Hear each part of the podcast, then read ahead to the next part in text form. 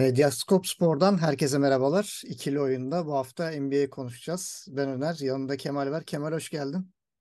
Hoş bulduk. Sen de hoş geldin. Hoş bulduk. Şimdi playoff heyecanımız başladı artık. Eşleşmeler de dün gece belli oldu. Play maçlarını tamamladık. Ee, konferans konferans konuşacağız. Şimdi Doğu'dan başlayalım. Yani Doğu'da zaten kendi aramızda da konuşuyorduk. Biraz eşleşmeler çok tek taraflı e, duruyor Evet. özellikle. Ee, ilk eşleşme zaten e, dün gece 8. sıradan girecek takım belli oldu. Miami. E, ikimizin de biraz daha favorisiydi Chicago'ya oranla. Da Milwaukee'nin karşısında Miami'nin ne kadar şansı vardan ziyade şeyi soracağım ben sana. Kaç maç alabilir Miami Milwaukee'den? Ya Milwaukee'nin canı seriyi kendisi aslında bitirmek isterse bir maç alır. Yoksa 4-0 biter yani muhtemelen. Çünkü Miami'nin hem şu an rotasyonu çok dar hem fiziksel olarak yani çok küçük oyuncularla oynuyorlar. Her pozisyonda neredeyse. Bu şekilde de Milwaukee ile herhangi bir rekabetçi olabileceklerini düşünmüyorum. Zaten hani biraz bu iki takımın geçmişte de şeyler var. Galiba şey pandemi sezonu Fan- Fanus'ta oynanan o ne deniyordu o sezonlar? Şey Bubble. karantinası bubble dönemi Aynen. aynen. Bu- Bubble'da Miami 4-1 ile geçmişti Milwaukee. Yani inanılmaz bir dağıtmıştı o takımı ama sonrasında da Milwaukee 4-0 ile geçmişti Miami'yi. Çok rahat elemişti. Yine bu şekilde bir 4-0 Milwaukee tarzı bir şey bekliyorum ben açıkçası. Belki işte 3. veya 4. maçta Miami'deki maçta Milwaukee biraz böyle rahat çıkarsa 5. maça uzayabilir. Onun dışında hiç şansını görmüyorum yani Miami'nin. Bir Miami'li olarak bunu da belirteyim. Ya şey bir de e, Milwaukee'yi düşünürsek hem size'ı yüksek hem de böyle kuvvetli bir takım. Hani guardları bile fizikli. Evet. E, hem guard açısından hani guardlarda Lowry dışındaki oyuncuların hepsi yani Jrue Holiday ile boğuşabilecek düzeyde değil. Yani Lowry de değil ama hani en boğuşabilecek Lowry.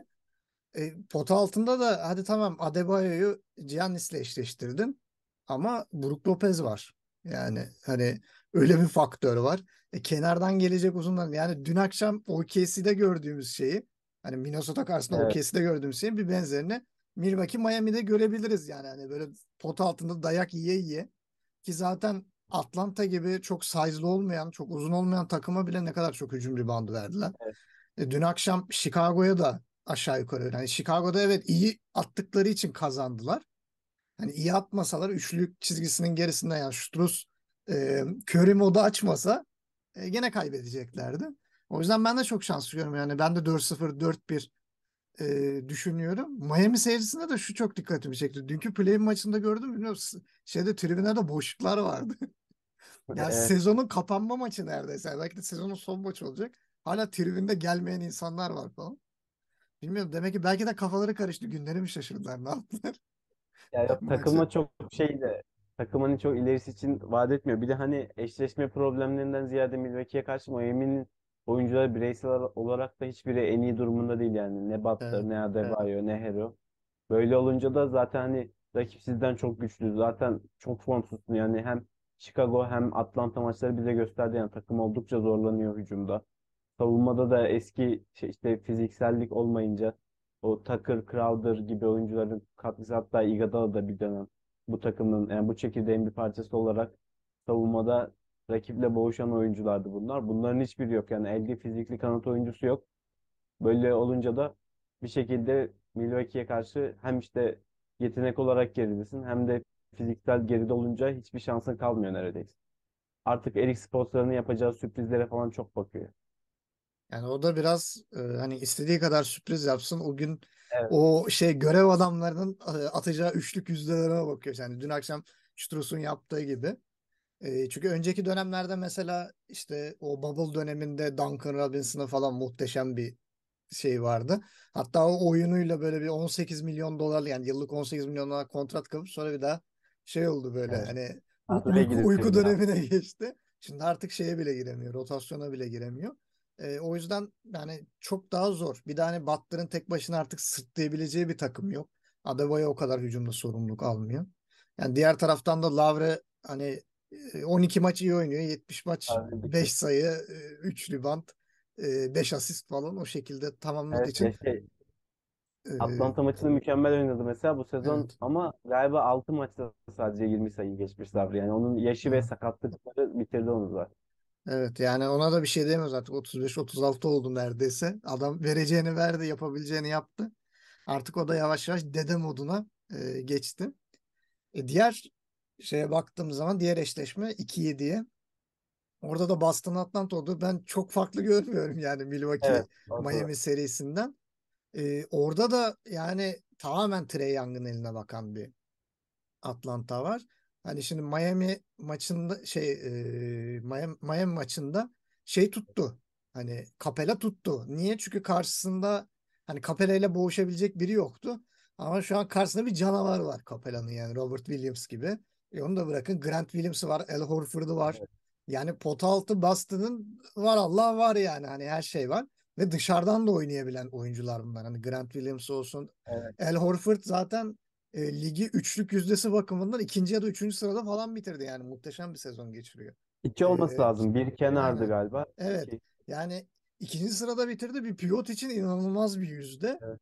E, zaten elinde Jason Tatum ve Jalen Brown gibi iki tane muhteşem yetenek var. Geçen sene şampiyonluğun kıyısından dönmüşsün ki bu sene de en güçlü adaylardan biri. Hani doğuda ya Milwaukee ya Boston diyoruz yani hani finale çıkabilecek. En görünen onlar.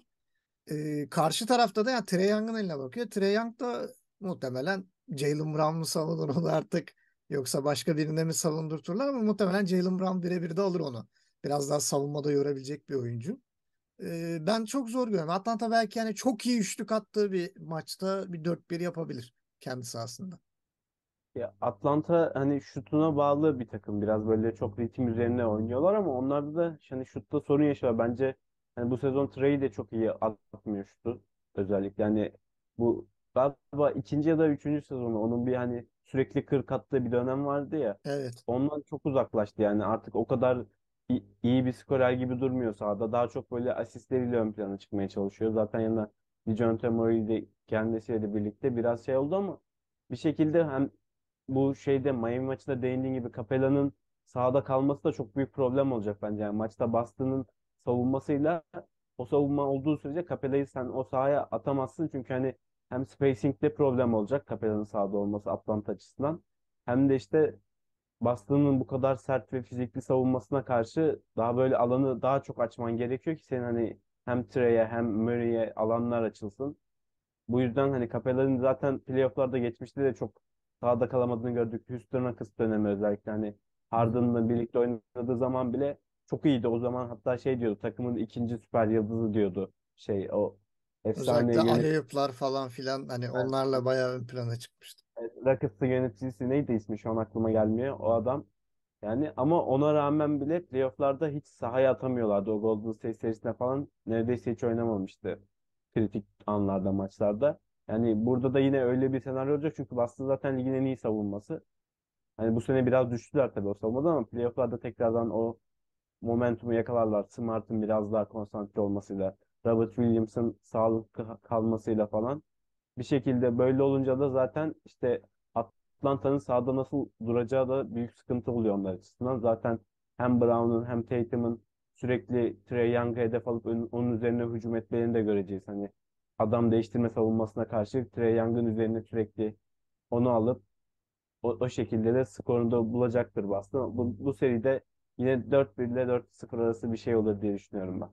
Ya bir de Boston'ın en güçlü yönlerinden biri switch savunması yani. Mesela şimdi Evet. daha bahsetmedik ama Marcus Smart gibi pivotun arkasında bile durabilen bir guard var yani ellerinde. Hani yeri geldiği zaman işte Trae Young'ı savunup, yeri geldiği zaman Bogdanovic'i savunup, işte yeri geldiği zaman DeAndre Hunter'ı bile savunabilecek bir oyuncu. Hani switch savunmasında. Hani Boston her açıdan çok komple bir takım duruyor. Hem savunma hem hücum. Çünkü dediğin gibi mesela Capela barınamaz. Niye? Çünkü 5 dışarıda oynuyor Boston.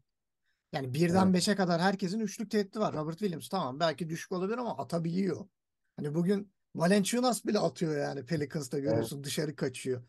Ki ligin son maçını ben canlı izledim işte Pelicans Timberwolves maçı. Ya Gobert perişan oldu çünkü Valanciunas sürekli dışarıda. E, Gobert takip etmiyor. E, patır patır atıyor. Da- Daha bir iyi bir üçlükçü uzun olsa paramparça edecek yani. Herbert Jones'la mesela eşleştiğinde mahvoldu. Herbert Jones sürekli dışarıda e, boş üçlük buldu. Bir benzeri de Atlanta'da yaşanacak. Ya Atlanta'da bu sefer Capella'yı çıkardığı zaman pot altını kim savunacak? Yani hani çok ciddi bir aday yok oraya. E, dörtlerle savunmaya kalksan elinde sağlam bir dört. Hani John Collins'a mahkum olacak daha çok. Hani John Evet. Collins'in belki 30 dakikayı e, 30 dakikanın üzerine çıktığı senaryoları göreceğiz ki John Collins kenardan geliyor ve süreleri e, bayağı bir kısıtlıydı sezon içerisinde. Yani çok zor bir seri. Hani Atlanta sadece şey gibi geldi hani böyle "Aa, playoff'a katıldık demek için geliyor gibi. Hani play'inde elenmedik o kadar da kötü değiliz falan diye. E, onlar da hani koç değişikliğine rağmen hani Quinn Snyder yani çok ekstra bir şey katamadı e, görüntü oynadı. Özellikle mesela savunmada çok bir şey bekliyordum ben. Snyder'ın gelişiyle ama olmuyor. Hani e, son bir açıklama da oldu biliyorsun hani artık takımda herkes takaslanabilir gibi bir haber Evet. yayınlıyor. Özellikle hemen Trey nereye gider falan diye muhabbetler çıkmaya başladı. Çünkü cidden Trey Young'ın yanında oynayan oyuncular da düşüyor. Yani Dejounte Murray geldi yok. Yani o San Antonio'daki hem savunma hem hücumda gösterdiği şey yok. E, Capella işte bahsediyoruz. Houston dönemi böyle yıldız gibiydi. ikinci, üçüncü yıldız gibiydi. E, buraya geldi kayboldu. Hani Trey yanında oynayan oyuncular da kaybediyor. Gerçek bir sihirbaz. Öyle de bir özelliği var. Yani ben de hani Miami'nin bir maç alması şeyi daha yüksek yani. Hani Miami Milwaukee'den bir maç alır ama Atlanta'nın Boston'dan bir maç alma şansı ben çok daha düşük görüyorum. Bu yüzden. Evet bir de işte dediğin gibi işte Capella'nın hem iki tarafta da sahada kalması problem. İşte Capella zaten Atlanta hücumunu da çok tüketiyor. Yani şu an hani zaten Miami maçında kazandıran isimdi ama zaten 4 sayı 22 rebound aldı. Yani böyle Evet. garip bir e, po- topu potaya atmayan oyuncu çok büyük problem olacak savunmada playoff'lar. Hani bunu zamanında çok gördük. Direkt 4 5'e 4 savunma oluyor. Yani sizin 4 oyuncunuzu 5 kişiyle savunuyorlar. Siz o zaman hiçbir şey yapamıyorsunuz yani böyle durumlarda. Ondan dolayı Capella'yı atamayacağını söylemiştim. Bir de işte savunmada da hem Bogdanovic hem Trae Young sahada olduğu sürece işte onların üzerine atak eden Tatum, zaman zaman Brown hatta Brogdon ve Smart'ın da pozisyon bulduğunda direkt onları hedef alıp onlar üzerinden bir drive'ları çok kullanırlar. Çünkü hem fiziksel olarak çok eksikler bu ikili Boston Celtics'in karşıdaki oyuncularına hem de atletizm seviyeleri de düşük. Bu noktada da Boston'ın bu şekilde rahat rahat skora gideceğini düşünüyorum. Hem de arkada da işte Capella sahada olmadığı zaman blok tehdidi de olmayacak. Yani direkt Bogdanovic, Jason Tatum eşleşmesinde Bogdanovic'e Allah sabır versin yani. Yani şey böyle Atlanta'da bol bol dayak yiyeceği bir seri izleyeceğiz yani. Hani Evet. hem hücumda hem savunmada. Hani böyle döve döve potaya götürme şeylerini e, sıklıkla göreceğiz gibi e, gözüküyor. Bir sonraki eşleşme orada da 3-6'da Philadelphia ile Brooklyn var. Hani Brooklyn sezona nasıl girdi, nasıl çıktı? Yani kadro sürekli değişe değişe. Ama yani onlar adına gelecek için yani şu an için değil ama gelecek için güzel bir çekirdek kurmaya başladılar. Ama tabii e, ellerine ciddi bir yıldız lazım. Evet Yani çok da gelecek içinde durmuyor. Yani onlar aslında playoff'a girmekle bence çok büyük hata yaptılar bu sezon. Yani girmelerinin hiçbir anlamı olmayan bir playoff oynayacaklar. Zaten rakip de çok güçlü. Yani son dönemde Embiid'in formu Harden da yavaş yavaş form tutmaya başladı. Philadelphia iyi gidiyor.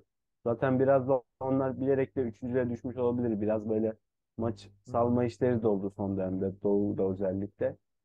O yüzden hani Brooklyn gerçekten hani kadroda zaten çok fazla genç oyuncu yok. Hani elde geleceğe dönük yatırım yapılacak Bridges var yani onu da yeni aldılar zaten Durant takasında. Ama o da 26 yaşında zaten hani şey muhabbeti de yok.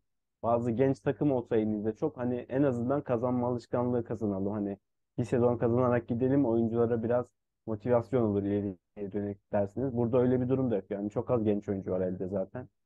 Hem de draft'tan da yeni yani iyi bir sıra elde edemeyeceksiniz playoff'a kaldığınız için. Önümüzdeki sene bu seneden daha kötü bile olabilir yani, yani Brooklyn Nets'in durumu. O yüzden belki de onlar şey yapabilir hani biraz daha eldeki oyuncuları da Bridges olsun, Dinwiddie olsun işte değerini bulanları elden çıkarıp yeni draft hakları, haklarıyla tekrardan bir yeniden yapılanmaya gitmeleri daha mantıklı olur gibi geliyor bana açıkçası. O yüzden bu seride de hiç şans vermiyorum. Bu, bu seri bence en net 4-0 serisi. Yani bana da öyle geliyor. Hani şimdi bir de ligin sayı kralı ve asist kralına karşı oynuyorsun. Yani öyle bir durum var. E, Philadelphia'da da çok delici oyuncu var. Hani hem dışarıda oynayabilen hem delici işte Tyrese Maxey mesela bu konuda adam yani ne dışarıda ne içeride tutabiliyorsun. Çok Evet. da atletik bir oyuncu. E zaten Embiid dışarıda oynamayı seven bir oyuncu. Claxton mesela burada da Claxton barınamayacak. Karşısında duracak adam yok. Evet. Ya çok kısa kalacak Claxton zaten. Claxton hem içeride savunamayacak hem de dışarıya çıkardığın zaman zaten potanın altı bayağı yayla gibi bomboş kalacak. E, Embiid dışarıda oynuyor artık yani. Embiid Kevin Durant gibi oynamaya çalışıyor yani. E, o yüzden gerçekten hani şu ana kadar doğuda konuştuğumuz 3 seri o kadar tek taraflı ki yani. Hani bir takım bir maç alsa e, o da o kadarmış falan diyebileceğimiz seriler gerçekten. E, son seride Cleveland Cavaliers, New York Knicks genelde hani 4-5 eşleşmeleri biraz daha böyle dişli olur e, görüntüsü var ama ben burada da çok e, New York Knicks'e bir pay biçemiyorum. E, Randall yok. Hani Evet. Randall da olması olmaması ne kadar artı ne kadar eksi bazen belli olmuyor. Hani bazen Randall o kadar kontrolden çıkıyor ki olmasa belki kazanır diyorsun New York Knicks ama yani şu an çok zor. Yani tamamen Jalen Brunson'ın eline bakıyor. Takım Randall Yani olmadan. Ra- Randall'ın hani olmayacağı tam kesin değil. Birinci maçtan sonra dönecek diyorlar ama hani ne kadar hazır olacak, ne kadar formda olacak bunlar çok büyük soru işaretleri. Bir de zaten ev sahibi avantajı da Cavaliers'da. Bu yüzden hani onun yokluğunda Brunson, Barrett, Obi Toppin falan bir şekilde takımı taşıyabilir mi desen o da çok mümkün gözükmüyor. Yani bu Evet. oyuncuların da skor gücü çok düşük kalıyor Randall olmadığında. Bir de Tom Thibodeau'nun takımlarında biraz böyle hücumda zaten zayıflık gö- gösterir genelde. Hani böyle biraz oyuncuların bireyselliğine kalan hücumları çok izleriz. Ondan dolayı da burada yani Randall eğer hazır dönmezse zaten New York'un hiç şansı yok bence.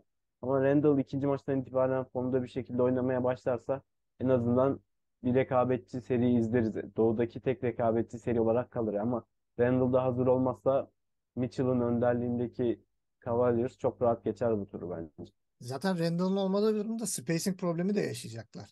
Hani şimdi Obi Evet. Toppin çok dışarıdan oynayabilen bir oyuncu değil. E zaten 5 numara konumunda yani New York'ta ak- aklında olan bir isim var mı yani? Ben hatırlamıyorum 5 numara kim oynar yani? Robinson O da yani Gober'den hallice bir adam. Yani böyle Evet. şey gibi.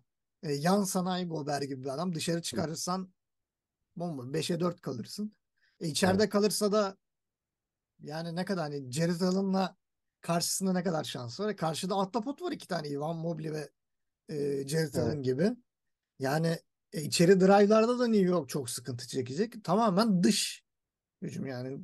Çok iyi üçlükle atması lazım. Yani bir yüzde 40, yüzde 50'yi bulan bir üçlük yüzdesiyle oynaması lazım bence New York Knicks'in. E karşı tarafta da hem savunma olsun. E, hücumda zaten hani Cavaliers senelerdir sorun çekiyordu. Özellikle işte LeBron Kyrie e, gittiğinden beri. Onu da Mitchell alarak toparladılar. Hani Mitchell da Utah'da 40 da atsa, 50 de atsa, 60 da alsa yardımcı olan olmadığı için şey oluyordu. Resmen müthiş bir eşleşme. Yani perfect match oldular Cavaliers'la Mitchell.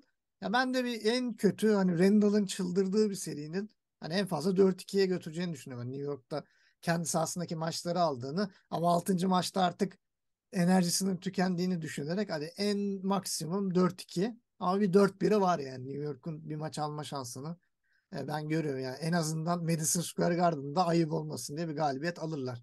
Randall'lı Tamam. veya Randall'sız.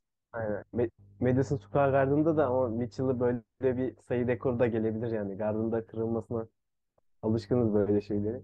Evet. Rakip oyuncular tarafından tabii yani New York'lar çok fazla kıramıyor da. Bir de şey var şu an yani Cleveland'da Ricky Rubio da sakatlıktan döndü. O da çok büyük bir artı olacak playoff'larda. Hani belki şut konusunda takımı biraz zorlayacaktır ama hani organizasyon açısından da çok fazla getirisi olacak. Garland'la Mitchell'a destek olma konusunda. Bir de savunma konu kısmına dediğin gibi Allen ve Mobley yani çok zorlayacak New York hücumlarını. New York'un işte o pota altında nasıl yanıt vereceğiyle çok büyük sıkıntı olacak.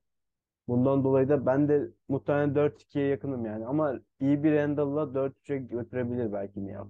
Yani Randall'ın dönüşü ama Randall dönmezse bu da 4-1 biter diye düşünüyorum.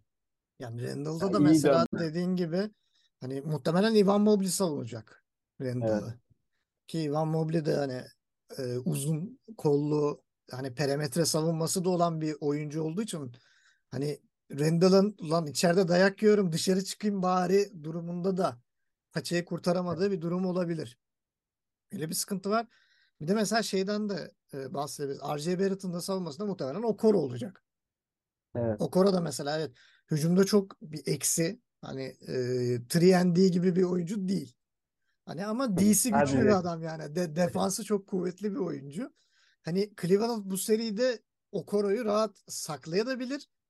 Artı yani hücumda saklayıp savunmada da ondan ekstra katkı görebilir. Özellikle Ya bir de zaten kapatmalı. evet. Bir de zaten hani rotasyonda da Cedi var zaten. Elleri rahat o konuda. Hı hı. Hem işte Rubio'nun dönüşleri 3 kısalığı belki zaman zaman öyle de oynayabilir. Hani New York'ta böyle fizikli bir forvet yok. Onları o açıdan zorlayacak. Hani Mitchell, Rubio, Garland da yan yana oynanabilir belli dönemler. Yani çok uzun süreler olmasa da.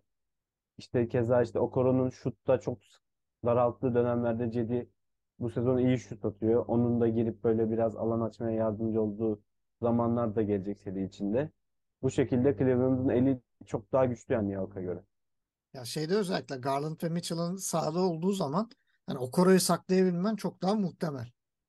Hani Evet. Okoro gene hani spot up shooter olarak hani böyle köşe üçlüklerinde gene iyi kötü bir katkı verebilir. Ama onların çıktığı durumda dediğin gibi Cedi'de biraz daha spacing getireceği, dış şut tehdidi getireceği için e, pota altı biraz daha boş kalacak. Bir tane rotasyonlar da daralacağı için playoff'ta yani artık 7-8 kişiyle oynanan bir şey göreceğiz. Hatta kimi zaman bazı takımlar 6 oyuncuyla falan Tom oynuyor yani Thibodeau ve. Nick Nurse'den beklenecek hareketler de Nick Nurse yok bu, Evet. bu playoff'larda. Yani onlar onu Onların sezon içinde yapıyordu. Playoff'ta normalleştiriyorlardı. Yani bilmiyorum dediğin gibi çok zor. Hani Randall'ın sağlıklı olduğu, formda olduğu bir sistemde en fazla 4-2 olarak göze çarpıyor. Bir de dediğin gibi Madison Square Garden'da önceki senelerde Trae Young'ı çıldırtmışlardı. Bu senede de Mitchell'ı çıldırtmak gibi bir hata yaparlarsa e, dediğin gibi bir 60 sayılık 70 sayılık bir Mitchell delirmiş bir Mitchell performansı görebiliriz. Yani Madison Square Garden'ı bazı oyuncular çok seviyor. Eskiden LeBron çok severdi. Oralarda böyle Kobe şov yapmak için. Kobe de şeyde hani Kobe'nin döneminde New York hiç rekabetçi yani playofflarda bile doğru evet görebildiğimiz bir şey değildi. Hani LeBron'un o son e, doğuda kaldığı dönemde biraz biraz görebildik hani şeyin rekabetçi oldu. E, New York'un rekabetçi oldu. Yani Madison Square Garden gören çıldırıyor. Bakalım bu sefer de Mitchell mi olacak? E, onu göreceğiz en muhtemel aday. Yani Doğu böyle. E, Doğu'da çok fazla konuşacak bir şey bulamadık. Geliyoruz Batı'ya. Yani biraz daha e, özellikle burada üzerinde çok durulabilecek bir seri var. E, onu biraz daha e, sonlara doğru saklayabiliriz. E, evet zaten 4-5 olduğu için e, en son eşleşme olarak saklayabiliyoruz. E, önce dün akşam play-in maçıyla 8. sırayı garantileyen Minnesota Denver'la eşleşti. Şimdi Minnesota'yı play-in maçında gördük. Hani kısa bir OKC'yi pot altında döve döve iyi de bir üçlük atarak kazandılar. Ama Denver'ı pot altında dövemezsin. Öyle bir sıkıntı var. Şimdi Denver'ın önceki senelere göre bence şöyle bir anı. Bubble'dan beri ilk defa e, güçlü bir Denver var. Çünkü Jamal Murray döndü. Hani e, ciddi anlamda form da tutabildi artık. Çünkü Jamal Murray ilk döndüğünde 5 sayı 8 sayı falan evet şey yapamıyordu. Hani korkuyordu potaya gitmekten, sorumluluk almaktan. E, Michael Porter Jr. tam bir sakatlık abidesi. O da yine bir şekilde sağlıklı kaldı. Gerçi playoff'ta ne kadar sağlıklı kalacak e, o da meçhul. Yok hiç zaten bildiğimiz yok hiç. Hani 3 senedir 4 senedir stabil performans MVP seviyesinde performans veriyor. Yani bu sefer biraz daha hani Denver'ın yan parçaları biraz daha iyi durumda gibi. Hani yok içe daha fazla yardımcı olabilecek oyuncu var. E, sizing problemleri yok. E, spacing problemleri de yok bence. Yani evet rahat bir e, seri olacak. Yani yok hiç dışarı çıkmakta da çok problem çekmiyor. Ama belki Karl Anthony Towns biraz zorlayabilir onu o konuda. Çünkü bayağı şey gibi Klay Thompson gibi falan oynuyor. Aldı mı üçlük üçlük. Hı. E, o biraz belki zorlayabilir ama o da nereye kadar? Hani Minnesota'nın da ne kadar kırılgan bir psikolojide olduğunu ilk play maçında gördük. şeyden Şeyde başladı hatta ya e, hatta play'in değil aynen e, New Orleans son Pelicans maçından başladı. E, yani Jaden McDaniels'ın sakatlandığında gidip elini şey yumruğunu şeye vurup duvara vurup elini kırmasından mı? Kyle Anderson Gobert kavgasından mı? İşte play-in maçında stresi kaldıramayan Anthony Edwards'ın Evet. e, süründürmesinden mi? Yani çok e, sıkıntılı bir takım Minnesota. E, koç faktörü de var. Hani Michael Malone artık e, çok daha tecrübeli bir koç oldu. Hani sezonda evet çok başarılıydı. Playoff'ta çok e, bocalıyordu. E şimdi karşısında Chris Finch var. Ya ben de çok rahat bir Denver'ın hadi en fazla bir 4-1'ini görüyorum. Hani Edwards'la Kat'ın çıldırdığı bir maçı belki Minnesota kendi sahasında alabilir. O da bir 4-1 gibi gözüküyor. Ya Denver biraz böyle soru işareti barındırıyor açıkçası. Yani hem Murray'nin hem Michael Porter'ın form durumları biraz daha iyi gitse de özellikle Porter'da büyük sıkıntı var zaten. Hani onun sakatlıklardan sonra atletizminde de gerileme var biraz. Hani belki ilerleyen yıllarda tekrardan toparlar da şu an henüz tam yüzde yüzüne çok uzak yani bence. O biraz Denver adına eksi. Minnesota'da da Minnesota böyle biraz en garip takım olabilir yani şu an tahmin etmesi en zor takımlardan birisi. Çünkü potansiyelleri var ama buna mental olarak ne kadar ulaşabilirler o en büyük soru işaretleri. Zaten hani Lakers'la oynadıkları play-in maçında da gördük. 7 dakika hiç sayı atamadılar maçta. Evet. Ama sonunda kimin de hediye? Anthony Davis'in hediyesiyle maçı uzatmaya taşıma şansı tekrardan ellerine geldi yani. Böyle çok garip bir maç oynadılar. O maçta Karl Anthony Towns'un faul problemi onları belini büken şey olmuştu. Çünkü o hani oyundan gir çık gir çık yapa yapa bir ara ritmi çok bozuldu. Daha sonra girdi gelince de şutları girmemeye başladı. Anthony Edwards zaten hani dünkü maçta da çok iyi değildi bence.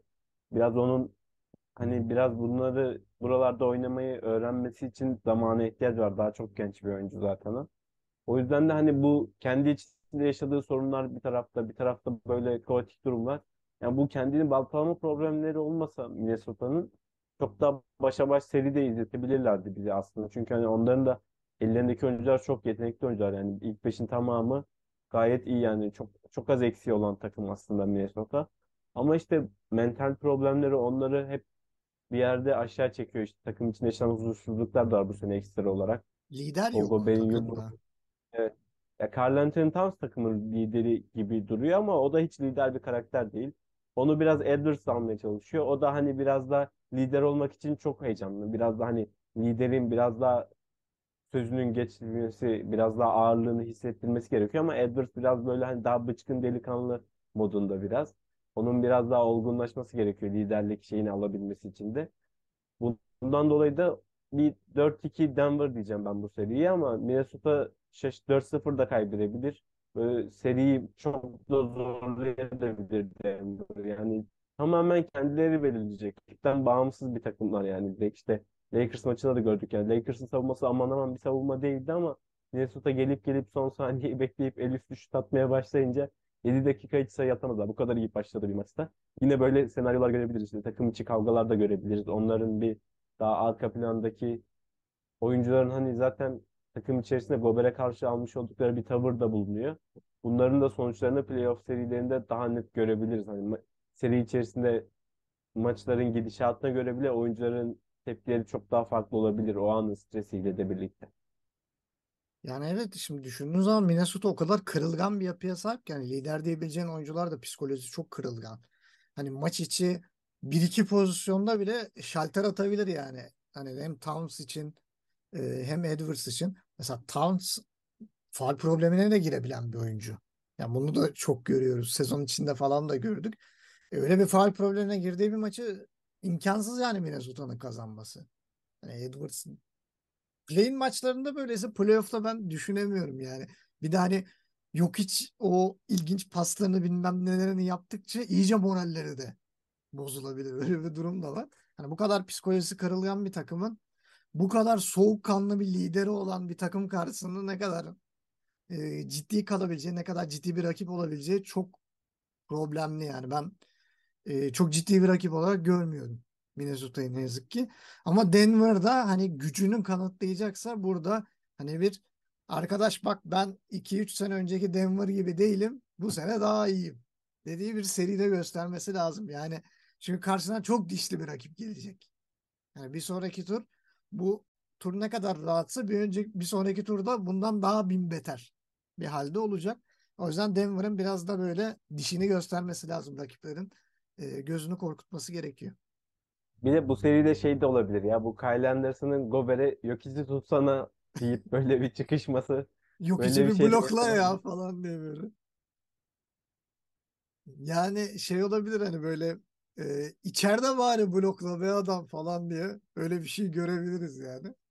E, bilmiyorum çok yani Chris Finch'in de mesela burada problemleri var. O takım içi şeyde sen bir koç olarak şey yapamıyorsan ya o kavganın videosunda Chris Finch yok. Yani hani nerede bu adam abi? Ya kavgayı ayıran adam Torian Prince.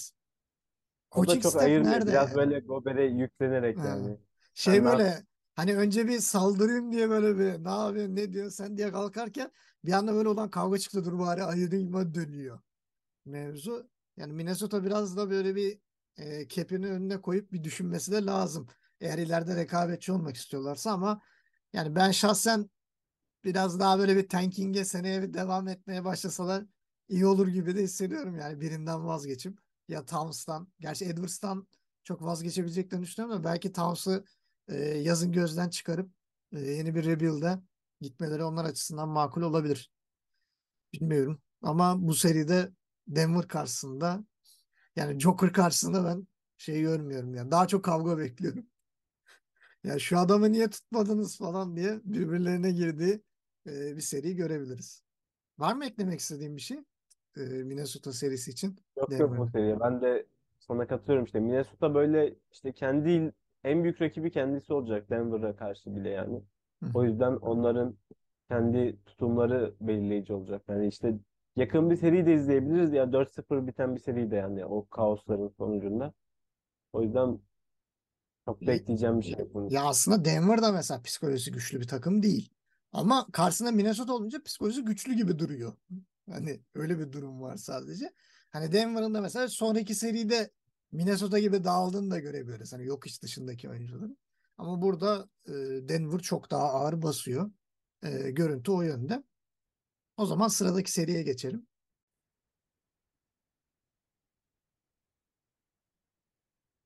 Memphis'te Lakers'la eşleşti. Zaten play'inin ilk maçında Lakers e, Minnesota'yı konuşurken de biraz sen özellikle bahsettin. Hani Lakers'ın kazandığı değil de Minnesota'nın verdiği e, bir maçta yedincilik biletini aldılar. Şimdi karşılarında dişli bir rakip var. Yani kağıt üstüne baktığın zaman Lakers yani bu takımın finale kadar çıkması lazım diyorsun. Ama kağıt üstündeki gibi olmuyor. Yani sezonun son maçında bile yani yedeğin yediği bir Utah'la Neredeyse kafa kafaya oynadılar yani. Öyle kazandılar yani. Son iki dakikada falan koparabildiler. Ee, bu da biraz e, sıkıntılı gibi duruyor. Hani şimdi LeBron'u dakikaları biraz daha artacak. E, muhtemelen Davis'in de daha artacak. Rotasyon daralacağı için. Yani e, ne kadar büyük bir yıldız olsa da 39 yaşına gelmiş bir LeBron. Yani sahada 30-35 dakika kaldığı zaman seride ne kadar sağlıklı kalabilir? O bir soru işareti. E, Bir de karşı takımda çok böyle antipatik olmaya başlayan daha kavgacı bir hale dönüşmüş bir takım. E, orada da bir problemler var. Ya problemli iki takımın serisini görüyoruz. Hani bir tarafta kavgacı adamlar ve pota altında muhteşem bir oyuncu var ama faul problemi sorunu yaşayan bir oyuncu. Karşı tarafta da bir istikrarsızlık abidesi. Hani Anthony Davis çok büyük bir silah ama aynı zamanda çok büyük bir handikapa da dönüşebiliyor. Özellikle Evet. Minnesota maçını uza- uzatmaya götürmesi gibi yaptığı bazı maç sonu saçmalıklar var. Ee, yani çok karmaşık bir seri ya. Ben çok şey yapamadım. Beni ikna et deyip topu sana atayım.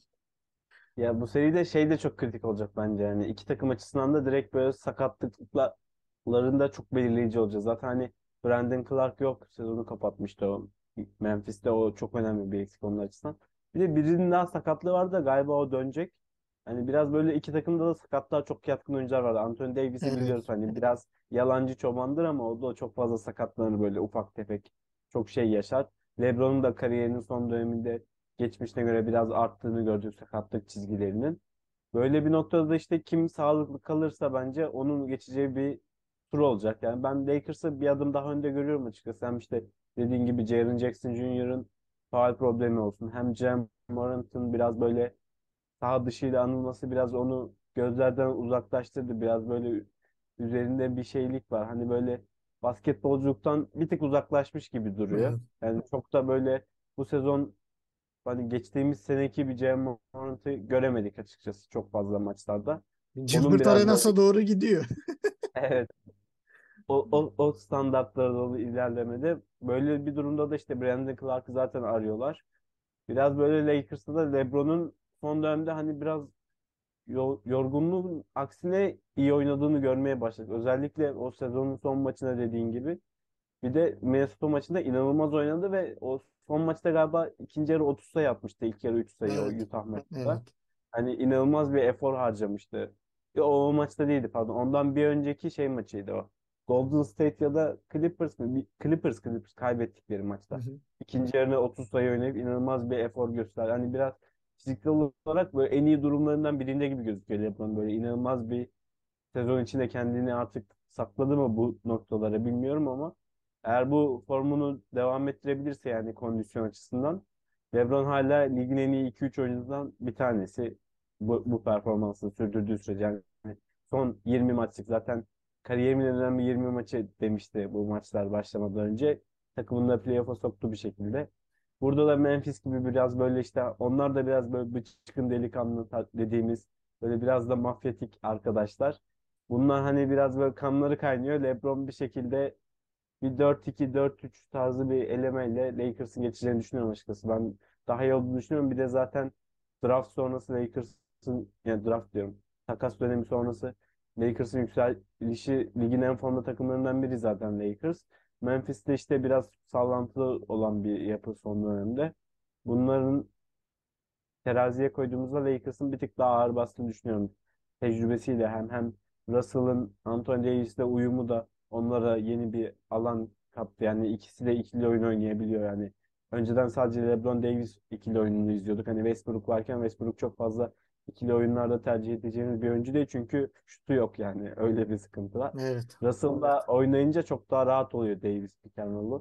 Hem de işte forvet rotasyonunu da genişlettiler. Bir şekilde hani daha geniş rotasyon olsun hem daha böyle yıldızları olsun. Hem de işte daha böyle sakin kalabilmeleri açısından Lakers'ı bir adım önde görüyorum. 4-3 veya 4-2 Lakers diyorum ben bu sene. Yani ben de hani playoff'un genelinde böyle bir 7. maça geçi gidebilecek seri varsa birini bu görüyorum. Diğeri de zaten son konuşacağımız Phoenix, Los Angeles Clippers. Los Angeles takımları 7. maça taşıyabilecek serilere sahipler. Yani iki takım da çok dengesiz ama yani Lakers da bazen öyle bir duruma geliyor ki hani maç kazanamıyor, rakibin kaybetmesi gerekiyor. Hani öyle bir duruma geliyor yani. Hani Minnesota'nın play-in maçı gibi.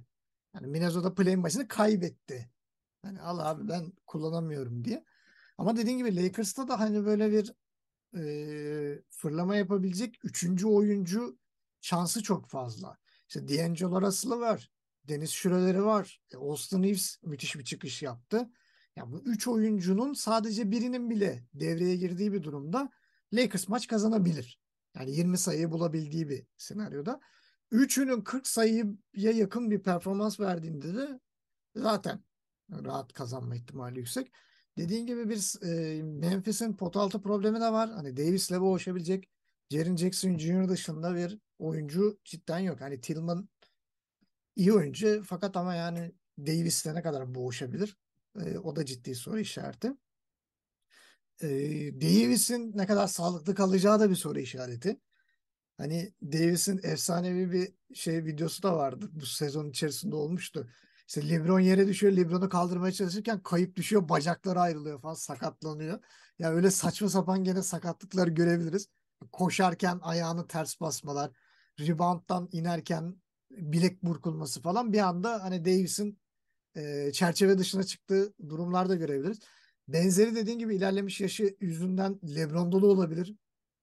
Sonuçta artık 30-35 dakika belki 35 dakikanın üstünde bile oynamaya oynamak zorunda kalacağı maçlar olacak. E, üst üste bu kadar maç oynamakta birikmiş yorgunluğa sebep olacağı için hani LeBron'un da sağlıklı kalması çok önemli.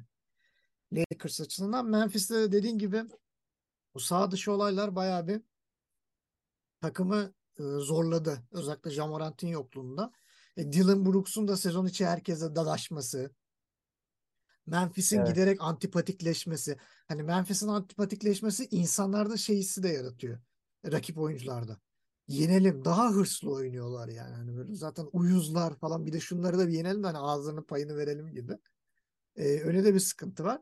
Yani Memphis'te biraz daha böyle hani böyle bir yıldızların e, böyle sıraya hani stars align derler ya İngilizce'de öyle Evet. bir tabir var. Öyle bir şey olması lazım ki Hani öyle her şey doğru gitmeli ki rahatça kazansınlar.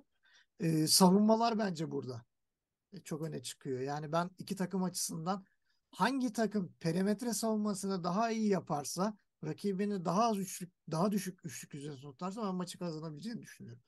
Yani e, Lakers'ın dışarıdan iyi sayı bulamadığı üçlük çizgisinin gerisinde %30 veya altında kaldığı maçı ben kazanması çok mümkün görmüyorum. Çünkü içeriden bulabilecek sayılar bir yere kadar. E, şeyin de Memphis'in de 5 dışarıda bile oynayabildiği e, çok pozisyon var. Yani Davis çok sevmiyor dışarıda oynamayı. Daha post-up oyuncusu. Evet. Üçlüğü Zaten var ama sokamıyor. Ya bu evet sene yani. sokamıyor. Yani o bubble sezonundan beri şutta sıkıntısı var Davis'in dış Ya şutta. bubble sezonunda zaten Kevin Durant gibiydi yani. içeri dışarı ne bileyim Evet. boyalı alanın dışında şeyleri bile fadeaway atışları bile çok iyiydi. Yani böyle sıkıntılar da var. Hani Lakers'ın üçlük yüzdesi sanki seride belirleyici olacak gibi. Biraz da Ja Morant'in psikolojisine de bakacak iş. Yani takım zaten genç. Hani böyle bir şey genç derken playoff anlamında da genç. Yani psikolojik olarak da gençler. Geçen seneydi galiba bir çılgın bir Minnesota serileri olmuştu. Evet. Hatta bir ara gidiyor mu elden falan deniyordu. E, o benzeri bir duruma gelirse bu sefer gerçekten gider. Çünkü karşısında tecrübeli bir takım var bu sefer. Hani Minnesota Evet. gibi tecrübesiz bir takım Kırılgan yok. değildi yani. Evet O- ya orada iki bir takım anda arasında. kopabilir. Hani serinin bir maçında psikolojikman Memphis kopup seriyi Lakers'a hediye edebilir. O yüzden çok böyle bir e, uç seri. Hani 4-2 4-3 iki tarafa da gidebilecek bir seri gibi duruyor. Yani daha bir e, sıkıntılı bir durum var ortada. Ya bir de E, Lakers'a da şey eklemek de lazım. Bu seride şey performansları da çok belirleyici olacak bence. Hani Malik Beasley ve Rui Hachimura ne kadar süre alırlar hani playoff'ta Evet. rotasyon daraldığında belli olmaz ama bunların şut katkıları çok kritik olacak. Yani skor ve şut katkıları hem alan açma açısından hem de işte LeBron'un Davis'in dinlendiği dakikaları nasıl götürecek? Tabii keza Schroeder de bu konuda bir numara. Zaten Minnesota maçını kazandıran o olmuştu. Yani o evet. Kimsenin sayı atamadığı 7 dakikada hem Minnesota hem Lakers'ın sayısı yoktu. Sadece Schroeder'in 6 sayısı vardı yani. Lakers'ın da takım halinde sıfırdı diğer kalan isimlerin sayısı. Yani evet şimdi Lakers'ın elinde biraz daha fazla hani o 10 sayı üzeri yani çift taneye çıkabilecek oyuncu sayısı daha fazla olur. Bir de dediğin gibi rotasyon nasıl olacak? Yani 8 kişiye daraldığı zaman Evet. o Davis ve LeBron'un sürekli 35 dakika hatta yeri geldiğinde 40 dakikaya yakın belki 40 dakika üzeri oynadığı maçlar bile görmek zorunda kalacağız. O yoğun, yoğunlukla o yorgunlukla nasıl başa çıkabilecekler nasıl sağlıklı kalacaklar o da bir soru işareti ki burada da mesela Memphis'in gençliği bir avantaj. Yani onlar biraz daha genç ve atletik Evet. oldukları için bu dakikaları biraz daha kaldırabilecek oyunculara sahipler. Orada da psikolojik e, eşik onlar adına önemli olacak. E, sıradaki seri yani bu serinin galibiyle e, oynayacak seri Sacramento Golden State. Zaten son 10-15 maçtan beri şey konuşuluyor. E, kim Sacramento ile eşleşmek istiyor? Herkes Sacramento ile eşleşmek istiyor falan. Yani e, bir de play'in potası o kadar karıştı ki hani e, play'in potasının karışıklığına bir anda 5. 6. sırada dahil oldu. Hani ligin son 3 maçında 3 maçı kazanan takım 10'unculuktan bir anda 5.liğe de çıkabilecek konumdaydı. Bir anda play'in potasının dibine hatta play'in dışında bile kalabilecek duruma. Yani Dallas erken havlu atmasa ki onun için de bir Evet. 500 bin dolar ceza almış galiba. E, oyuncuları Evet. bilerek oynatmadığı için ve bunu açıkladığı için öyle bir salaklık yaptıklarından. Ee, yani öyle bir durum olmasa bir anda hani play'inin dışında kalan bir takım bile görebilirdik hani. Bak abi 3 maç önce 6. sırada adamlar tak diye playoff potası dışında kalır. Play'ine bile kalamadılar. Ee, bu durumda normalde Clippers yapardı bu işleri. Hani ligin son maçı öyle bir hale geldi ki Clippers abi ben play'in oynamak istemiyorum dediği için kazandı. Hani yoksa bir Ya bir de kaybettiği durumda evet. e, şeyli olabilir. Yani Sacramento ile eşleşmek istiyorum derken bir anda Lakers'la oynamak zorunda kalabilirdin. Ya da işte Oklahoma ile oyna, oynayıp şey yapmak zorunda kalabilirdin. E, iki maç üzerinden oynamak zorunda kalabilirdin playoff'u. E, onlar zor eşleşmeyi seçtiler. Yani daha doğrusu seçmek zorunda bırakıldılar. Golden State'de bir nebze biraz daha rahat bir eşleşmeye sahip oldu. Ama ben yine de Sacramento'nun çok da kolay teslim olmayacağını düşünüyorum. Yani bu senelerdir gelmeyen playoff'un gelişi bir özgüven getirdi. Özellikle De'Aaron Fox muhteşem bir liderlik gösteriyor. Sabonis de bence e, ben senelerdir Indiana'dayken de bir underrated oyuncu olduğuna inanıyordum. Ama iyi bir koç, iyi bir savunma koçunun e, önderliğinde, iyi bir koçla birlikte yani o konuda da ne kadar başarılı olabileceğini gösterdi. Yani sadece hücumda değil, savunmayı da gerçekten e, toparlayabilen bir oyuncu. Ama şu an karşılarında gerçekten çok çetin ceviz bir rakip var. Yani şimdi Sabonis muhtemelen e, Draymond Green tarafından sonra. Yani dayak da yiyecek, ısırılacak da ondan sonra tepesine de çıkacak Draymond Green. Böyle bir şey göreceğiz. Yani Draymond Green'i faal problemine sokabildiği her maç Sacramento biraz daha e, maçı kazanmaya e, aday olacak. Çünkü Golden State'in e, playoff'ta en önemli şey ne abi? Savunma. Özellikle pot Evet. altında o Draymond Green'in liderliğinde yapılan bir takım savunması. Ama Draymond Green'i bir faal problemine sokabilirsen Golden State tamamen bir hücum takımına dönüşüyor. Yani düşüyor. O savunmadaki guard düşüyor. Yani bunu eğer Sacramento başarabilirse çok fazla çünkü delici oyuncusu var. Yani De'Aaron Fox'un işte e, Mitchell'ın ya da işte başka bir oyuncunun çok ciddi e, içeri kat edip e, Draymond'a faal aldırabildiği durumlarda veya Sabonis'in birebir oynayıp faal aldırabildiği durumlarda Golden State'e gerçekten e, ciddi faal problemine sokabilirler. Ama Sacramento tarafından da şöyle bir sıkıntı var. Ya Golden State'te abi müthiş bir e, cool adam Steph Curry var yani. Hani bugün onda bir bile atsa o maç sonunda maç sonu topunda hiç sıkılmadan logodan bile üçlük atıp maç kazandırabilecek bir oyuncu. Yani berbat şut attığı bir günde bile maç kazandırabiliyor. Stephen Curry. Onların da böyle bir avantajı var. Klay Thompson çok kilit bir rol oynayacak. Yani sezon içindeki o performansını devam ettirebilecek mi? Yoksa geçen sene olduğu gibi tökezleme mi olacak? Ne bileyim 10'da bir attığı, işte 7'de bir attığı üçlükten böyle şeyler görürsek Sacramento'nun da ekmeğine yağ sürülür. Yani e, burada da biraz sağlık konusu önemli. Hani Curry de artık her sene bir yaş alıyor. O da yaşını almaya başladı. O da 40 dakikaları kaldırabilecek mi? O da meçhul. Hani Draymond, Clay, Curry üçlüsü eskisi kadar geç değil. Ee, Jordan Poole da geçen senesinden çok uzak. Yani geçen sene Curry'ye de attırmıştı neredeyse. Curry kenardan geliyordu. Bu sezon çok uzak o performanstan. Hani e, Golden State diyorum ama yani 4-2, 4-3'ü bile bulabilir bu seri. Ben öyle düşünüyorum.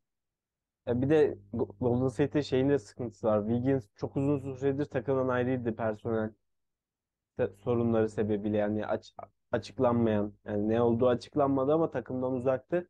Galiba play- playoff'la ilk maçıyla tekrardan takıma katılıyor ama onun da işte Evet. maç ritmi ne durumda hiç belli değil. Neredeyse iki buçuk ay civarı bir süre geçmiş olması lazım son maçına çıkmasından do- bu yana Wiggins'in. Hani o geçtiğimiz sene playoff'lardaki X faktörüydü Wiggins. Golden State'in bu sene bunu başarabilecek mi? Tekrardan o seviyeye dönecek mi? O önemli olacak onlar açısından. Hani zaten Clay'in, Stephen Draymond'ın seviyesi yani ne verip ne vermeyeceği 3, 3 aşağı 5 yukarı belli olan isimler. Hani Wiggins burada biraz gelip farkı yaratan isim oluyordu. Hani takımın o tabanını belirleyen oyuncularla tabanını belirleyen oyuncu farkı gibi oluyordu. O yüzden onun son hali ne olacağı bel- önemli olacak. Sacramento'da ise işte De'Aaron Fox'ın Clutch oyuncu ödülünde de son 3'e kaldı yani. O konuda aday ligin son çeyreklerde en çok sayı atan oyuncusu. Ve bu seriyi de sürdürüp böyle Golden State'de de çok zor anlar yaşatabilir maç sonlarında. Sacramento'nun dediğin gibi 17 yıl sonra playoff'larda yer alacak olması seyircinin bile komşu Golden State'e karşı oynanacak olması da serinin ayrı bir hava katıyor. Hem de son şampiyona karşı evinde bir seri geçecekler. Yani ben Sacramento'nun evindeki maçlarda hem seyircinin coşkusuyla hem oyuncuların açlığıyla böyle daha bir iştahlı olacağını düşünüyorum. Yani sonuna kadar bırakmamaya çalışacağını düşünüyorum. O yüzden bu seri de 4-3'e daha yakın gibi duruyor. Yani Golden State bir şekilde bence turu geçecektir ama Sacramento geçerse de şaşırmayacağım. Yani en çok böyle şey hangi takım geçerse şaşırmam diyebileceğim eşleşmelerden biri bu. Tabii diğeri Phoenix Clippers yani son kalan seri. Ondan sonra en yakın seri bu olacak gibi geliyor bana yani seriler içerisinde. Bir de sağ Hani avantajı da Sacramento'da. Evet. O da bir şey. Evet hani sırf hani atıyorum bu seri 4-2 de bitebilir ama maçların içinde hani hep böyle o his olacak hani kimi maçlar olur, seriler olur 4-2 biliyor bitiyor ama bir takımın diğerine bariz üstünlüğü maçlarda çok ön plana çıkabiliyor. Ama bu seride hiç öyle bir maçlar çok izleyeceğimizi düşünmüyorum. Yani en yakın geçecek serilerden birisi bu bence. Yani son topa hatta son bir dakikada çözülecek maçlar göreceğiz. Ee, Evet. çoğunlukla hani sakin kalanın, e, clutch olanın e, turu geçebileceği bir seri ki hani clutch dendiği zaman normalde hep Curry geliyor akla ama bu sene De'Aaron Fox'un da muhteşem bir istatistiği var o konuda özellikle son çeyrek performansları. Dediğin gibi şeyde e, Wiggins'i de hani ben çok hesaba katmadım çünkü şöyle bir durum da var. İki buçuk aydır oynamıyor ama bu adam sakat değildi. Evet. Yani bu adam başka bir problemden gitti ve o mental açıdan ne kadar hazır? Öyle bir sıkıntı var. Hani sakat olsa döndüğü zaman ritim problemi olur. Ama bu adam mental bir sıkıntı. Yani bir aile içi problemden dolayı takımdan uzaktı. O da mesela meçhul. İşte bir sürü haberler çıktı neler neler. Yok işte karısı aldatıyormuş bilmem ne oluyormuş zartmış tutmuş. O kadar absürt haberler çıkmaya başladı. Nereden işte mafyaya borcu vardı falan o kadar böyle rehin alındığı kadar saçma sapan e, şeylere bile e, dedikodulara bile malzeme oldu.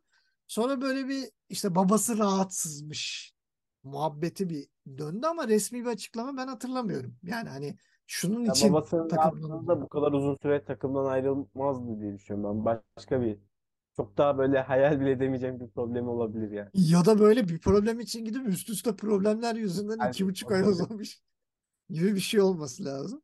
O yüzden yani Wiggins'in nasıl dönebileceği e, çok ciddi soru işareti. Yani bir oyuncu iki buçuk ay sakatlık değil de başka bir problemden uzak kalmışsa ben oyuncuda döndüğü zaman mental açıdan bir e, bir beklenti yaratmam. Yani nasıl döneceğini bilemiyorsun. Yani nasıl bir Evet. psikolojiyle dönecek ve burası playoff. Yani sezon içi bir maç olsa 5 maç 10 maç taşırsın. Yani tamam bir kendine gelsin ama burada iki maç bile bir maç bile sana kaybettirirse seri gidebilir elden. Ki saha avantajı da Sacramento. Yani şunu düşünemiyorum. Serinin 3. veya 4. maçında işte Wiggins'in bir hatasından Sacramento deplasmanda bir maç alsa yani neredeyse seri gitmiş gibi olabilir Evet. yani. Ee, onu Evet. kaldırabilecek durumda değil Golden State. E, bakalım nasıl dönecek? Steve Kerr nasıl bir şey e, düşünecek? Bu konuda ne yapacak? Onu da göreceğiz ve Steve Kerr'ün de şey e, istatistiği varmış. Onu da geçen günlerde gördüm. Batı konferansında daha seri kaybetmemiş. Ya finalde hep kaybetmiş. Onlar da Doğu'ya kaybettiği için Batı konferansında kaybettiği seri yok. E, bu da bir dezavantaj Sacramento açısından. Ama dediğin gibi bu sene ilklerin senesinde görebiliriz. Yani Evet. çok ilginç. Batı'da özellikle çok ilginç eşleşmeler görebiliriz hani bir sonraki turda. İşte bir taraftan işte Lakers'ın elendiği Memphis geldi. Öbür taraftan Sacramento. İşte diğer taraftan işte Denver, Phoenix mesela favori ama Clippers'ın geldiğini düşün.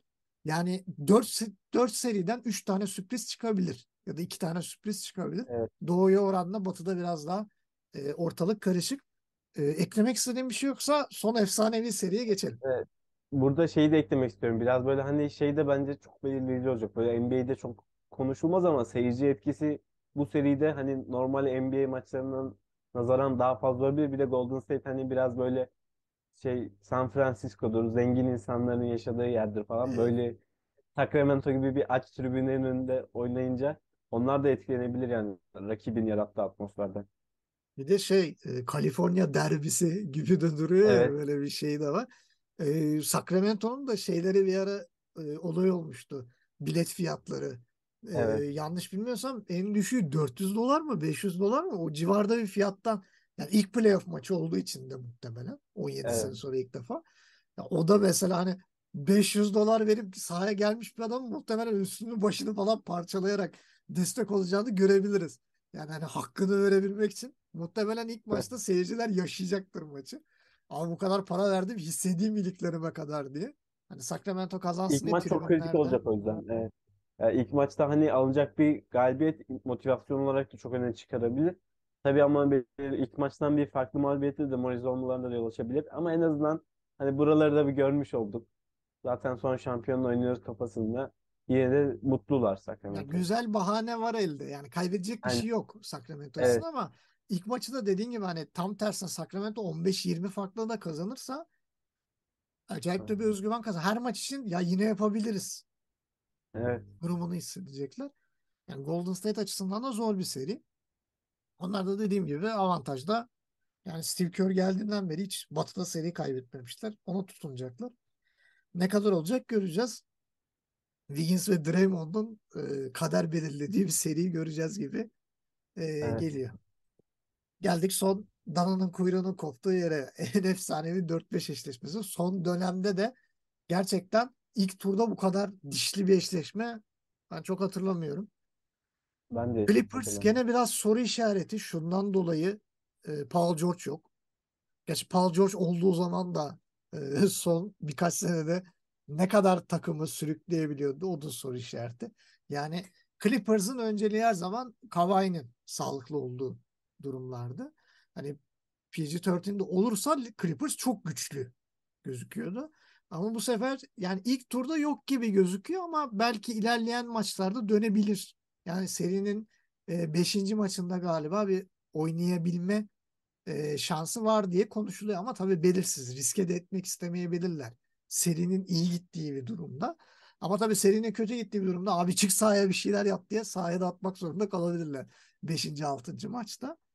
E, Phoenix'te de e, bir benzer durum söz konusu. Yani iki tarafta da sağlık çok önemli. Hani Kawhi'nin ne kadar sağlıklı kalacağı önemli.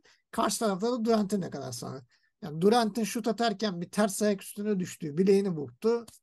Phoenix eyvallah. Çünkü e, artık üçüncü bir oyuncu yok. Yani o zaman Michael Bridges'in vardı, Cam Johnson'ın vardı. Yani kenardan gelip bir şeyler yapabilecek oyuncular şimdi yok. Şamet mi yapacak yani hani. Öyle bir durum da yok. E tamam Chris Paul'la tamamen Devin Booker'ın üzerine kalacak. Chris Paul da artık eski geçen sene gücünde değil. Yani 20 sayıyı bulabilmesi zor yani. Ben o kadar o seviyeye çıkabileceğini de düşünmüyorum. Yani bir Kyle Lowry etkisi var artık Chris Paul'da da yani. Hani e, Evet. 10-15 maç müthiş oynar. Muazzam oynar. MVP gibi oynar. 70 maçta "A- agam beni taşıyın der yani. Hani ben tamam savunmada bir şeyler gösteririm de hücumda bilmiyorum yani. E, diye kalacaktır. E, Phoenix eğer sağlıklı kalırsa yani Durant'in, Chris Paul'un, Devin Booker'ın üçünün de sağlıklı kaldığı bir senaryoda ben Clippers'ın en fazla 4-2 zorlayabileceğini düşünüyorum. Yani çünkü Clippers da çok problemli. Clippers da zaten böyle şey e, yan parçaların hepsi elden düşme şeyler olur ya böyle outcast derler ya böyle hani istenmeyen adamlar sınır dışı edilmiş adamlar hepsi burada toplanıyor. İşte sene başında da John Wall'u getirmişlerdi. İşte Russell Westbrook katıldı falan filan. Hep böyle takımların istenmeyen oyuncuları bir arada. Bazıları. Mesela Luke Kennard öyle değil. Kennard mesela çok kıymetli bir e, parça. Zaten ligin de en iyi üçlük yüzdesiyle bitiren bir oyuncu ki yüzde e, 48 civarı mı 49 civarı mı öyle bir şeyle bitirdi yani çok muhteşem bir yüzdeyle bitirdi. O da mesela bu seride çok kilit bir rol oynayacak. Kawhi ne kadar Terminator modunu açacak. O da çok önemli ki muhtemelen Durant'le birbiriyle eşleşecekler. Hücumda ve savunmada. Belki duruma göre e, Kawhi e, savunmada kaçabilir çok yorulmamak adına. Hani Batum'a sen halledersin deyip Batum'a da iteleyebilir Kevin Durant'ı. Bence Ee, öyle yapacak muhtemelen zaten. Yani muhtemelen. maç son çeyrekler hariç öyle olur. Son çeyrekte alabilir hani. Artık bana bırak yeter dostum. Aynen. Da bende diyebilir. Yani kendini yormayıp son çeyreğe saklayabildiği bir e, seri görebiliriz Kawhi'nin. Durant'ta öyle bir şey olacağını görmüyorum ben. Yani Durant iki tarafı da çok kuvvetli oynayabilen bir oyuncu. Tarafta da çok sorumluluk alabiliyor. Daha hala yaşına rağmen iyi bir enerjisi var maç içerisinde. Hani Durant'in bir de takım içerisindeki yükü Kawhi kadar olmayacak. Yani hücumdaki sorumluluğu hani Durant'e sadece bitirici rolde ihtiyaç var. Zaten yaratıcılığı getiren hem Booker hem Paul hem de işte pot altına bitirici Ayton var. Yani skor potansiyeli çok yüksek oyuncular var zaten. Hani Paul'ü bir kenara bırakırsak Booker Ayton da götürebilir. Yani Durant'in sadece tamamlayıcı roldeki katkısı bile yeterli olabilir hücum yönünde. Ama savunmaya da işte daha çok zaman ayırabilir. Ama Clippers'a döndüğümüzde Kawhi dışında elit bir skorer yok takımda. Bu da onları çok zorlayacak yani seride. Çoğu top böyle hani Jimmy Butler'ın Miami'deki versiyonu ya da Kawhi'nin Toronto günlerindeki gibi skoru yüklenmesi gerekecek takımlar için. yani rahat bir 30 sayının üstünde atması gereken maçlar olacak. Çünkü evet zaman zaman bazı oyuncuların işte Russell Westbrook'un atıyorum 20 sayı atabildiği maçlar da görebiliriz. Ama onun dışında hani güvenebileceğin abi bana bir en az 15 sayı verin 15 sayılık katkı verin diyebileceği iki oyuncu yok. Ama iki tarafta da mesela karşılaştığınız zaman bench karşılaştırması var. Yani Phoenix'in gerçekten kenardan gelip X faktör olabilecek bir oyuncusu yok. Yani çok nadir. Yani bir oyuncunun çıldırması lazım. Da 10 sayının üzerine çıksın. Clippers'ta da X faktör olabilecek kenardan bir şey Luke Kennard gibi. İşte bir anda atıyorum 5-6 tane üçlük atarak e, 15-20 sayılık katkı verebilecek bir oyuncu da çıkabilir. İşte Westbrook'un sağlıklı kaldığı, iyi oynadığı, iyi bir şut yüzdesiyle oynadığı e, bir şey de görebiliriz. Ama mesela pot altında Gordon'un Clippers zaman zayıf. zaman katkısı olabilir. Ha, evet. Evet mesela onun da bir iyi bir katkı verdiğini görebiliriz. Zubas mesela ne kadar sahada kalabilecek. O Yani da playofflarda sahada tutması zor olan eski evet, uzunlardan. Hani hem o sahayı çok daraltıyor. Leonard'ın bu sefer hareket alanını çok daraltacak su başta oynadıkları zaman. Hani Paul George'un eksikliğini o, o zamanlar çok hissedecekler. Yani biraz böyle Morris'in de form düşüşü vardı. evet. Hani Yani biraz böyle uzun işini nasıl halledecekler o onlar adına kritik olacak. Paul George yokken hani 4-5 numara işini Kava'yı 3 düştürsek hani 4'e George'u atıp en azından bir tane şut olmayan oyuncuya düşürebilirlerdi şimdi bu 4 numaradan nasıl bir şut performans alacaklar o belli olmayacak. Hem de 5 numarada şutu olan bir oyuncuyu mu kullanabilecekler yoksa işte Zubac'la mı devam edecekler? Bu da belirleyici bir nokta olacak. Bir de bu seri zaten şey serisi olacak yani tam olarak. Kim sağlam kalırsa o kazanacak. Yani hem Paul George'un durumu hem bir de Chris Paul'un zaten kariyerinin büyük özeti şey yani playoff'larda böyle serinin 5. ya da 6. maçını kesin kaçırır oynayamaz. 7. maç sakat sakat bir şekilde oynamaya çalışır ama orada da artık şey yani takımı performansı yakar falan. Yani Houston'da o şekilde elenmişlerdi. Mesela Golden State'e elendikleri serinin 5. maçını kaçırmıştı Houston öndeyken. Belki o maçta Chris Paul olsa direkt çıkacaklardı ama sonra döndüğünde de zaten fiziksel olarak hani tam hazır de- değildi yani sakatlığı tam geçmeden dönmüştü. Go- Golden State geri gelmişti mesela. Böyle çok yaşattı bunu Clippers döneminde de önceki döneminde de yani bilmiyorum artık nasıl Zaten olacak bu. e, onu da düşünerek biraz Phoenix o kumarı oynayıp Durant'i getirdi. Hani olur da Chris Paul sakatlanırsa gene hani Durant ve Booker'la hani onlar da Evet. 50 50 sayı bile atabilecek potansiyel gösterebilen bir oyuncu. Yani ikisinde sorumluluk aldı. E, işte atıyorum bir yarıyı Booker sırtlar, bir yarıyı Durant sırtlar. O şekilde hani e, Arada Chris biraz Paul'un Aiton'dan destek aynen alırlar. Aiton'dan destek alırlar. Hani Chris Paul'un olmadığı durumda bile bir maç kazanabilme ihtimali ortaya çıkardılar Phoenix'te. Çünkü geçen sene bunun e, acısını çok yaşadılar. Çünkü o yani Booker'ın kötü atma şeyi yok, lüksü yoktu yani. Hani bir maç kötü oynama lüksü yoktu Booker'ın. Booker her maç %50 isabetli oynamak zorunda yani. Başka bir şansı yoktu. Hani abi sen he- kazanmak istiyorsan her maç 40 sayı atacaksın. Durumu ortaya O da kesin değil bir de yani. 40 Evet. atacaksın. Ama Hani kazanır mıyız bilemem. Booker da bir yıldız ama gerçekten hani bir ritim oyuncusu. Attıkça atabilen bir oyuncu. E, kötü başladı bir maçta. O da ne kadar şöyle çünkü bütün yük de üstünde, baskı üstünde. E, yatamadığı bir maçta da e, bir anda Phoenix'in düştüğünü de görebiliyoruz. E, kanat savunması hani Michael Bridges'e çok güvenirlerdi. İyi bir üçüncü oyuncuydu. Ama burada da avantaj işte. Durant de bu işi yapabiliyor. Hani Michael Bridges'in savunmada verdiği katkının hatta bir tık fazlasını verebiliyor Durant. Reboundlar Evet, açısından da. Bir- potayı da çok iyi koruduğunu görmüştük. Yani Green'in yanında 5 numara gibi oynuyordu Durant. Evet. Mesela Steve Kerr öyle kullanıyordu. O yönlerini de bize çok gösterdi. Savunmada bir sıkıntı yaşamazlar da işte rotasyon darlığı sıkıntı çıkarabilir onlara. Bir de bununla, bu iki takım arasında normal sezonun son maçı da kendileri arasındaydı. Biraz böyle Clippers o maçı kazanarak seçti. Yani böyle Suns öndeydi. Yedeklerle çıkmıştı maça. Evet. Buna rağmen kazanıyordu. Sonra Kawhi son çeyrekte Westbrook'la birlikte maçı çevirdiler. Böyle biraz bu da bana şey gibi geliyor açıkçası. Böyle hani sonuçta Suns Durant'la çok fazla birlikte oynayamadı. Yani biraz alışkanlık eksiklikleri var. Bu playoff'larda sıkıntı çıkarabilir. Böyle Clippers için de aslında Suns'ı elemek için en iyi zaman bu ilk turda hani böyle onlar daha tam takım oturmadan karşılaşıp bir an önce yılanın başını küçükken ezip de, yola devam etmek istemiş de olabilirler. Hani bu düşünce de hiç mantıklı gelmiyor değil şu an bana düşününce. Hani ilk başta şey diye düşünmüştüm. Niye kazanıp Phoenix'le eşleşiyorsunuz? Altıya inme şansınız var. Golden State atın falan tarzı bir şey düşünmüştüm ama böyle düşününce de daha bir mantıklı geldi. Bir de zaten sporda hep şey dönüyor. Rakip seçenler genelde o rakibi. Böyle maçını Clippers yaşadı bunu yani. Evet. O yüzden de bir şekilde ben Clippers'ı yine bir adım daha önde görüyorum yani bu sebeplerden dolayı. Bir de Paul George'un seri içerisine dönmesi yani dönerse iyi bir şekilde. Phoenix'te çünkü işte çok fazla soru işareti var. Bir de işte galiba Durant'te 8 ya da 10 maç civarı bir şeye çıktılar yani. Hani iki oyuncular birbirini hiç tanımıyor neredeyse. Booker'la Durant olsun, Paul olsun. Hani bir playoff'larda bu alışkanlıkların eksik olması bayağı bir zorluk çıkarabilir. Ya ben serinin ilk iki maçının kaderi çizeceği e, kanaatindeyim. Çünkü Phoenix ilk iki maçı vermezse ben neredeyse seriyi bitirmeye yarı yarıya yaklaşmış olacak. Ama bir maçı bile kaybettiği bir durumda Clippers'ın e, seriyi alıp götürme şansı var. Çünkü şimdi sağ avantajı da Phoenix'te. E, o da Clippers açısından bir dezavantaj.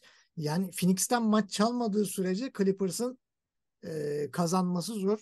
İşte orada da dediğin gibi bench derinliği ve sağlık işin içine giriyor. Hani şimdi böyle konuşuyoruz. Ligin ilk şey serinin ilk iki maçında Çap Kawhi sakatlandı. Clippers süpürülebilir.